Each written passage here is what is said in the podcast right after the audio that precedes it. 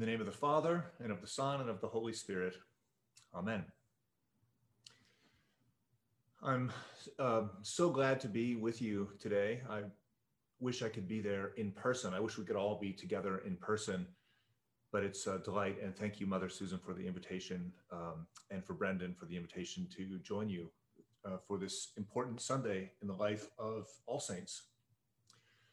So back when we could still travel, back in the before times, I was in Jerusalem a few years ago.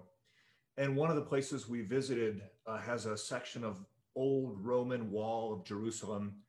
For a while, it was believed it was from the time of Jesus. Maybe it's a little later than that.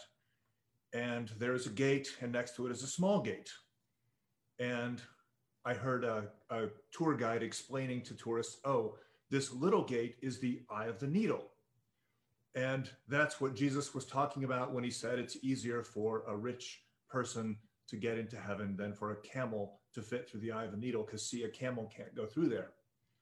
And I said to our tour group's guide, that seems kind of funny, is that real? And he said, well, I suppose if you want to rationalize it, maybe, but really, Jesus is telling a story that's meant to be funny and provocative and to make a point. And I think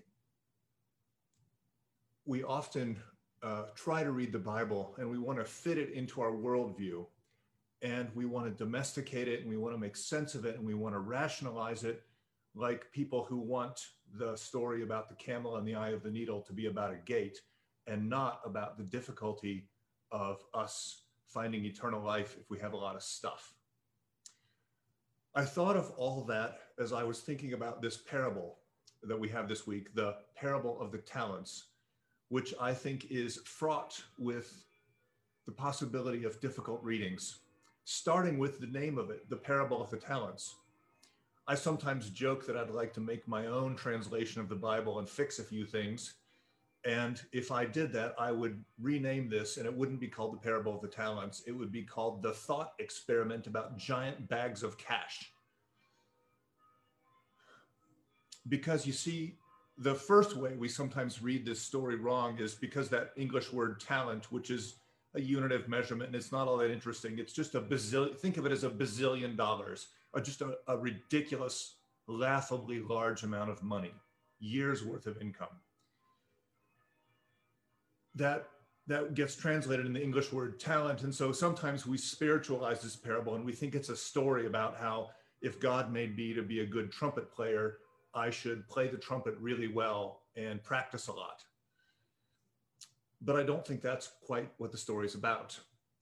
And then on the other hand, there are interpretations of this story that take it to the other extreme and make it a story that's just about money.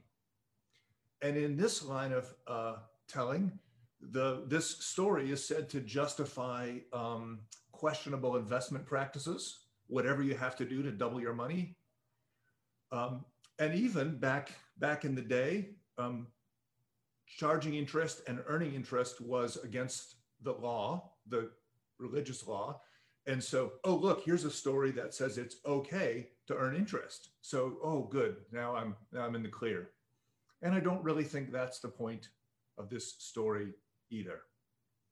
If we want to understand what this parable of the talents is saying to us, I think we have to pay attention to what we've been hearing from Matthew's gospel and what's coming up.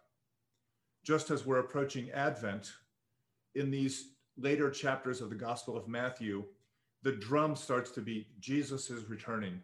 Jesus is returning. Jesus is returning, and we have to read this parable in light of what it's teaching us about Jesus' return. And what I love about the parables is they're deliciously ambiguous. There are different ways to read them. I think one really compelling way to read this parable is that the gift, that the master is perhaps Jesus, and the slave is perhaps us. And the gift that we've been given is the gospel, this new way of living, this revolutionary new way of following the God of Abraham, Isaac, and Jacob. And that's what's going on here. And what Jesus is saying is, you people have been given this gift. Do something with it. Share the gospel, spread the good news, let it transform your life, let it transform the world around you. Don't keep it to yourself. Don't bury it. Don't try to squander it away. And sometimes I think this is a message that we Episcopalians really need to hear. We have a tendency to, the Episcopal Church welcomes you. We will stay inside our church doors and be nice to people who show up, or these days we'll stay in our Zoom room and we'll be kind to visitors. And perhaps a reading of this parable would challenge us to say, well, you have this beautiful church community. You have All Saints. What a gift it is. Don't keep it to yourselves. Double it. Go out. Spread the good news. Invite people to know Jesus. I think that's a possible meaning, but I think it's also, it is in some ways a story about money and gifts and things that God has given for us. And that could well be all the blessings of this life. So God has given me and you gifts and passions and skills and abilities and knowledge. And I think we have to ask ourselves, what do we do with those things? And perhaps this story is reminding us that they're not ours. Whatever gifts and talents and abilities I have, all the stuff that I have, the money, the everything I have, it's not just mine, that it's in some ways on loan from God. And I need to use it, to build it up. And in our culture today, money is one of the best signs of the gifts that God has given us. Just as it was in Jesus' time, we all love to hang on to our money. And if we have more of it, that's better, right? There's all those wonderful stories in the Bible about if you get some stuff and you get more stuff, instead of giving it away, build silos. Bah, wrong answer. If you get more stuff, give it away.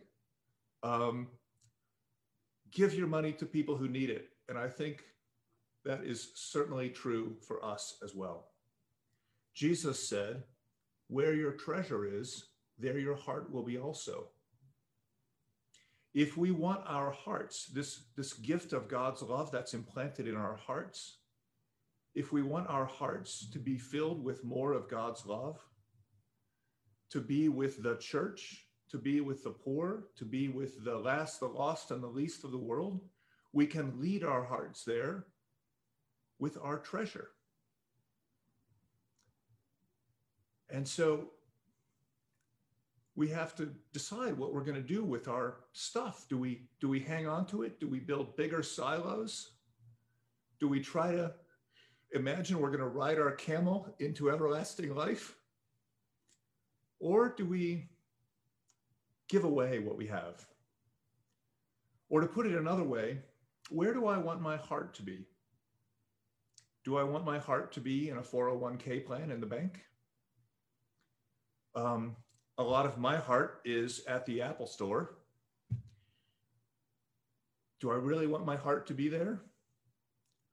Do I want my heart to be with my siblings in Christ at church? Do I want my heart to be with the poor? I have some choices to make about what I do with what God has given me.